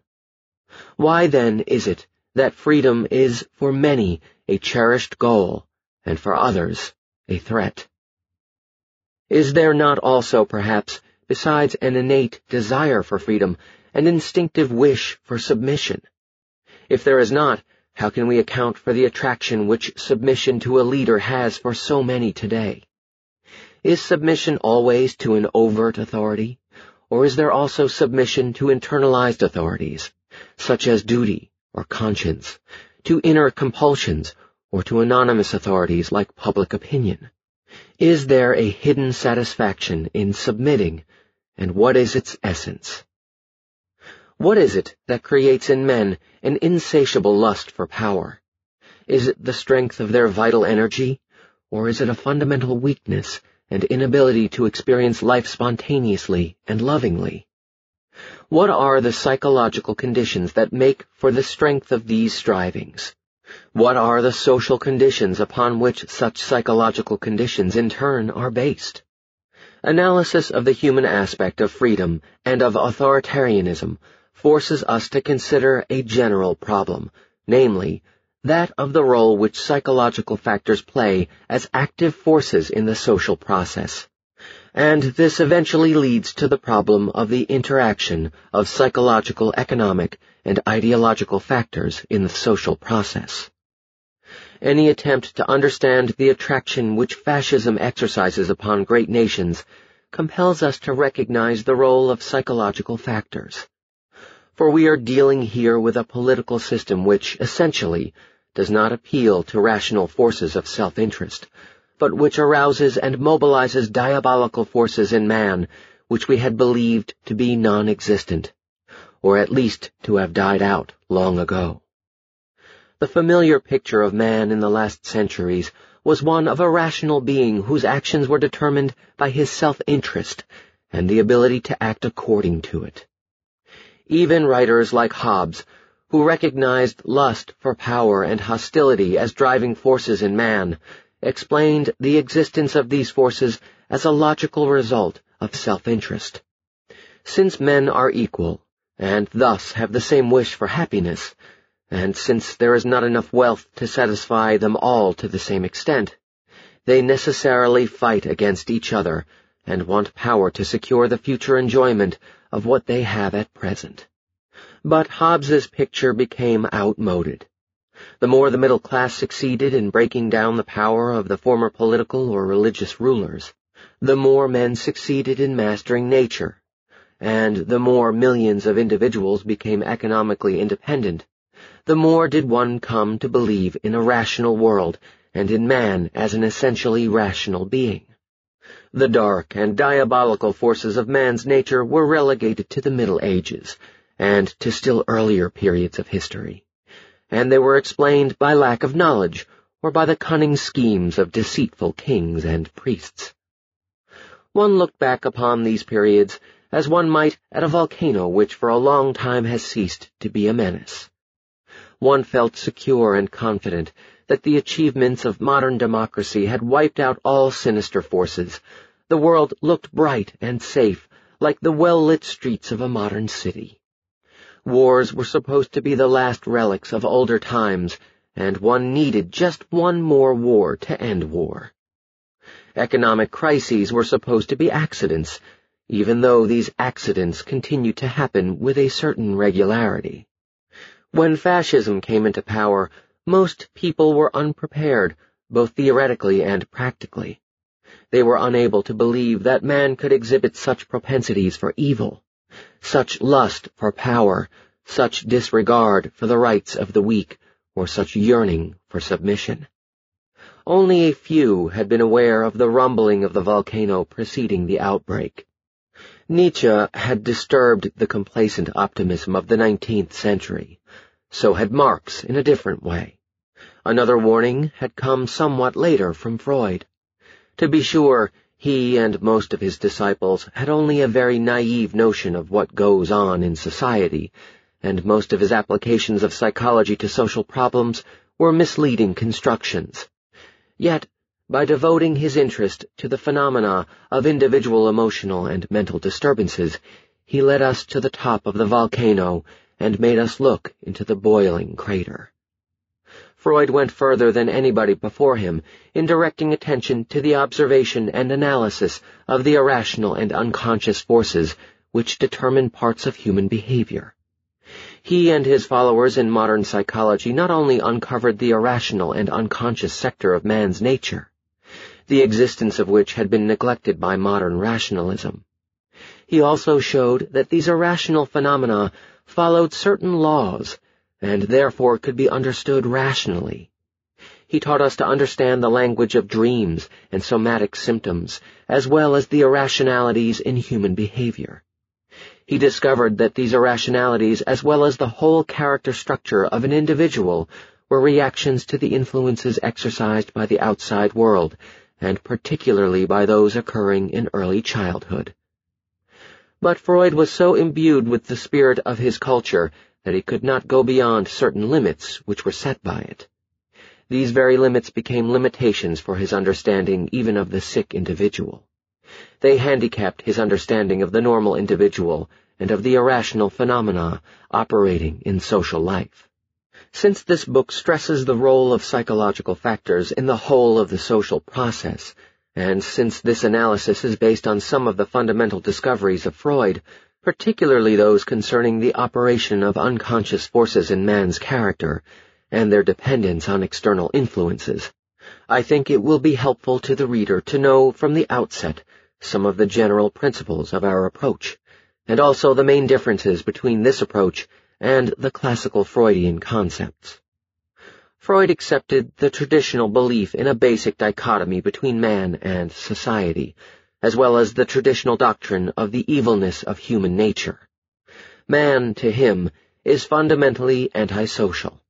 Society must domesticate him, must allow some direct satisfaction of biological, and hence ineradicable, drives. But for the most part society must refine and adroitly check man's basic impulses.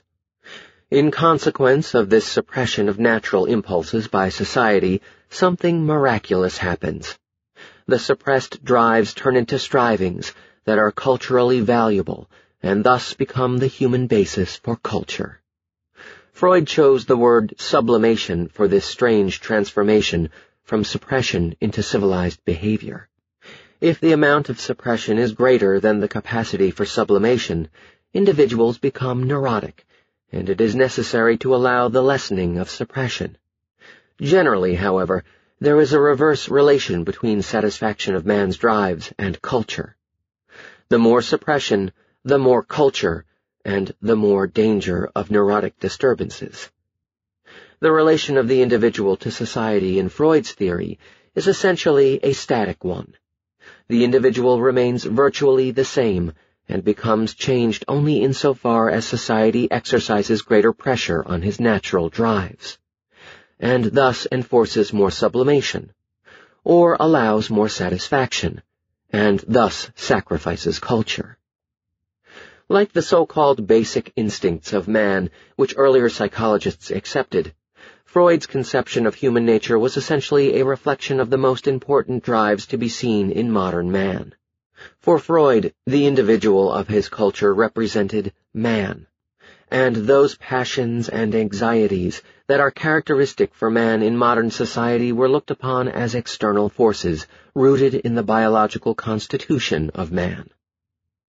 While we could give many illustrations of this point, as for instance the social basis for the hostility prevalent today in modern man, the Oedipus complex, the so-called castration complex in women, I want only to give one more illustration which is particularly important because it concerns the whole concept of man as a social being. Freud always considers the individual in his relations to others. These relations as Freud sees them, however, are similar to the economic relations to others which are characteristic of the individual in capitalist society. Each person works for himself, individualistically, at his own risk, and not primarily in cooperation with others. But he is not a Robinson Crusoe. He needs others, as customers, as employees, or as employers. He must buy and sell, give and take. The market, whether it is the commodity or the labor market, regulates these relations. Thus the individual, primarily alone and self-sufficient, enters into economic relations with others as means to one end, to sell and to buy. Freud's concept of human relations is essentially the same. The individual appears fully equipped with biologically given drives, which need to be satisfied. In order to satisfy them, the individual enters into relations with other objects. Other individuals, thus, are always a means to one's end, the satisfaction of strivings which in themselves originate in the individual before he enters into contact with others. The field of human relations, in Freud's sense, is similar to the market. It is an exchange of satisfaction of biologically given needs, in which the relationship to the other individual is always a means to an end, but never an end in itself. Contrary to Freud's viewpoint, the analysis offered in this book is based on the assumption that the key problem of psychology is that of the specific kind of relatedness of the individual towards the world, and not that of the satisfaction or frustration of this or that instinctual need per se. Furthermore, on the assumption that the relationship between man and society is not a static one. It is not as if we had, on the one hand, an individual equipped by nature with certain drives, and on the other, society as something apart from him, either satisfying or frustrating these innate propensities. Although there are certain needs, such as hunger, thirst, sex, which are common to man, those drives which make for the differences in men's characters, like love and hatred, the lust for power and the yearning for submission, the enjoyment of sensuous pleasure and the fear of it, are all products of the social process. The most beautiful, as well as the most ugly inclinations of man, are not part of a fixed and biologically given human nature, but result from the social process which creates man. In other words, society has not only a suppressing function, although it has that too, but it has also a creative function. Man's nature, his passions, and anxieties are a cultural product. As a matter of fact, man himself is the most important creation and achievement of the continuous human effort, the record of which we call history. It is the very task of social psychology to understand this process of man's creation in history. Why do certain definite changes of man's character take place from one historical epoch to another? Why is the spirit of the Renaissance different from that of the Middle Ages? Why is the character structure of man in monopolistic capitalism different from that in the nineteenth century? Social psychology has to explain why new abilities and new passions, bad or good, come into existence. Thus we find, for instance, that from the Renaissance up until our day, men have been filled with a burning ambition for fame, while this striving, which today seems so natural, was little present in man of the medieval society. In the same period, men developed a sense for the beauty of nature, which they did not possess before. Again, in the northern European countries, from the sixteenth century on, man developed an obsessional craving to work, which had been lacking in a free man before that period. But man is not only made by history, history is made by man. The solution of this seeming contradiction constitutes the field of social psychology.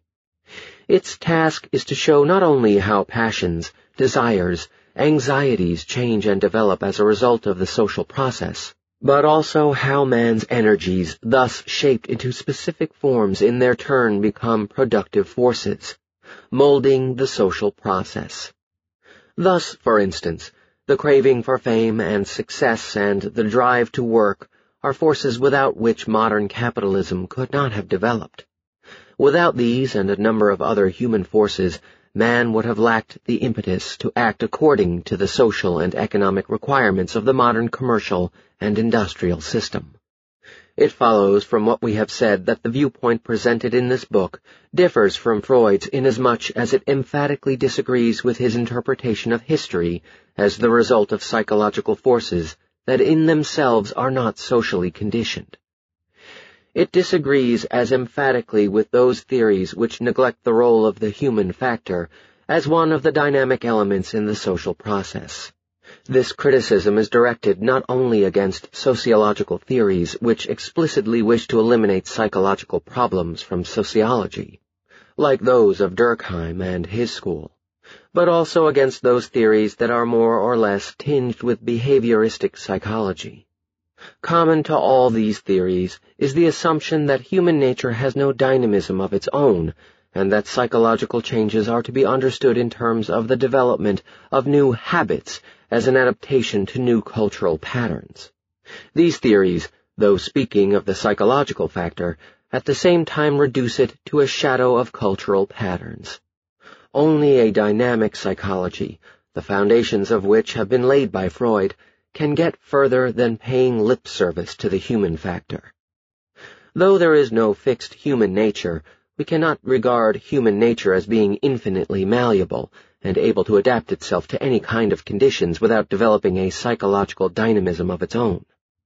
Human nature, though being the product of historical evolution, has certain inherent mechanisms and laws, to discover which is the task of psychology. At this point it seems necessary for the full understanding of what has been said so far and also of what follows to discuss the notion of adaptation. This discussion offers at the same time an illustration of what we mean by psychological mechanisms and laws. It seems useful to differentiate between static and dynamic adaptation. By static adaptation, we mean such an adaptation to patterns as leaves the whole character structure unchanged and implies only the adoption of a new habit. An example of this kind of adaptation is the change from the Chinese habit of eating to the Western habit of using fork and knife. A Chinese coming to America will adapt himself to this new pattern, but this adaptation in itself has little effect on his personality. It does not arouse new drives or character traits. By dynamic adaptation, we refer to the kind of adaptation that occurs, for example, when a boy submits to the commands of his strict and threatening father, being too much afraid of him to do otherwise, and becomes a good boy. While he adapts himself to the necessities of the situation, something happens in him. He may develop an intense hostility against his father, which he represses, since it would be too dangerous to express it or even to be aware of it. This repressed hostility, however, though not manifest, is a dynamic factor in his character structure. It may create new anxiety, and thus lead to still deeper submission. It may set up a vague defiance, directed against no one in particular but rather toward life in general. While here too, as in the first case, an individual adapts himself to certain external circumstances, this kind of adaptation creates something new in him, arouses new drives and new anxieties. Every neurosis is an example of this dynamic adaptation.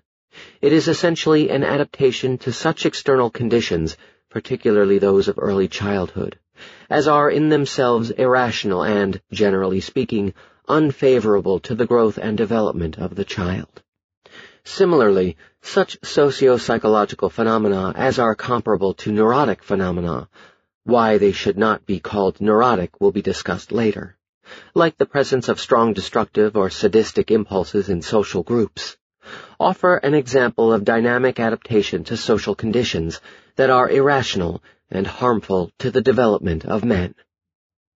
Besides the question of what kind of adaptation occurs, other questions need to be answered. What is it that forces man to adapt himself to almost any conceivable condition of life, and what are the limits of his adaptability? In answering these questions, the first phenomenon we have to discuss is the fact that there are certain sectors in man's nature that are more flexible and adaptable than others.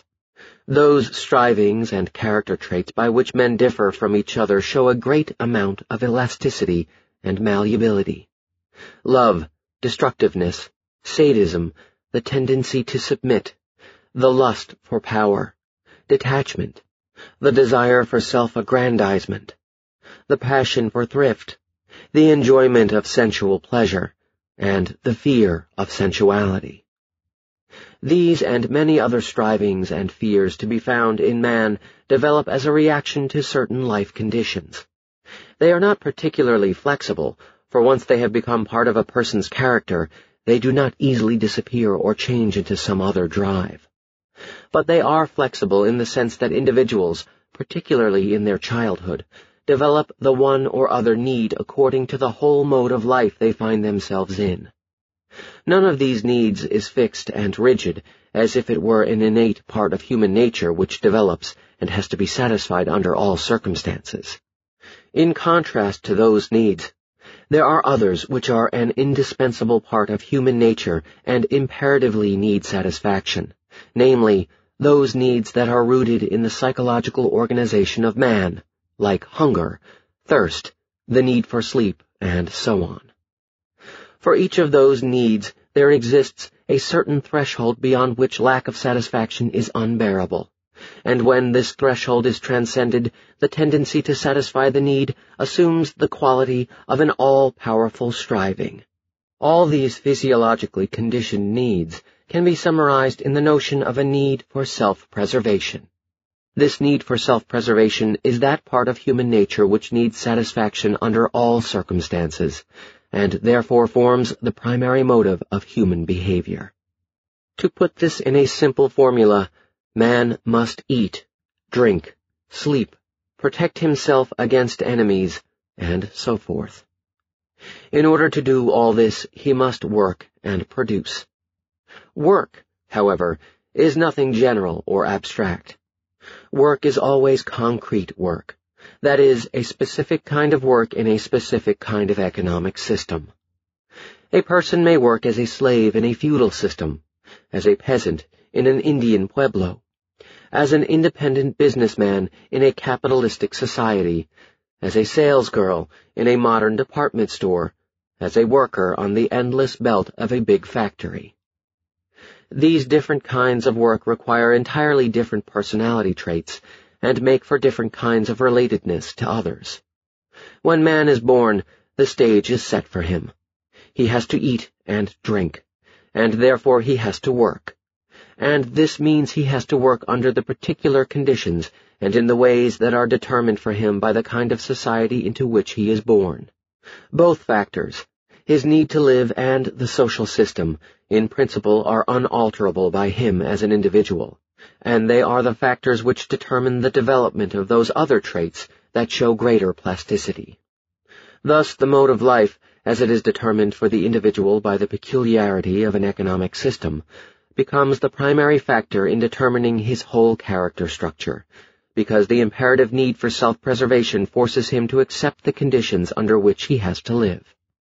This does not mean that he cannot try, together with others, to effect certain economic and political changes, but primarily his personality is molded by the particular mode of life, as he has already been confronted with it as a child through the medium of the family, which represents all the features that are typical of a particular society or class.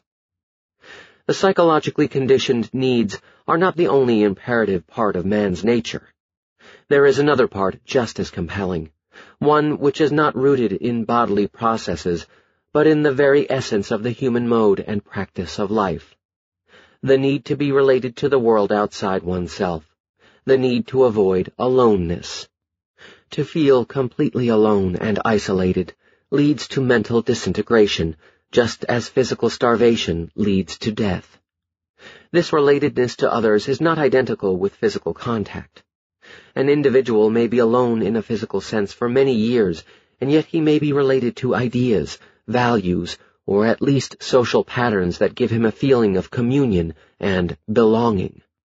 On the other hand, he may live among people and yet be overcome with an utter feeling of isolation, the outcome of which, if it transcends a certain limit, is the state of insanity which schizophrenic disturbances represent.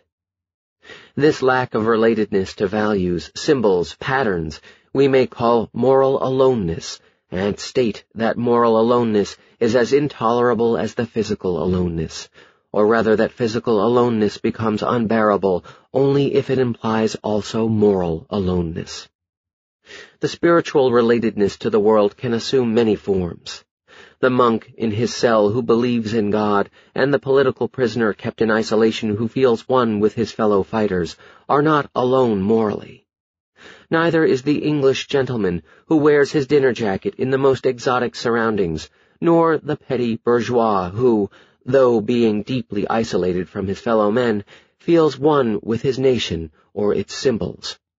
The kind of relatedness to the world may be noble or trivial, but even being related to the basest kind of pattern is immensely preferable to being alone.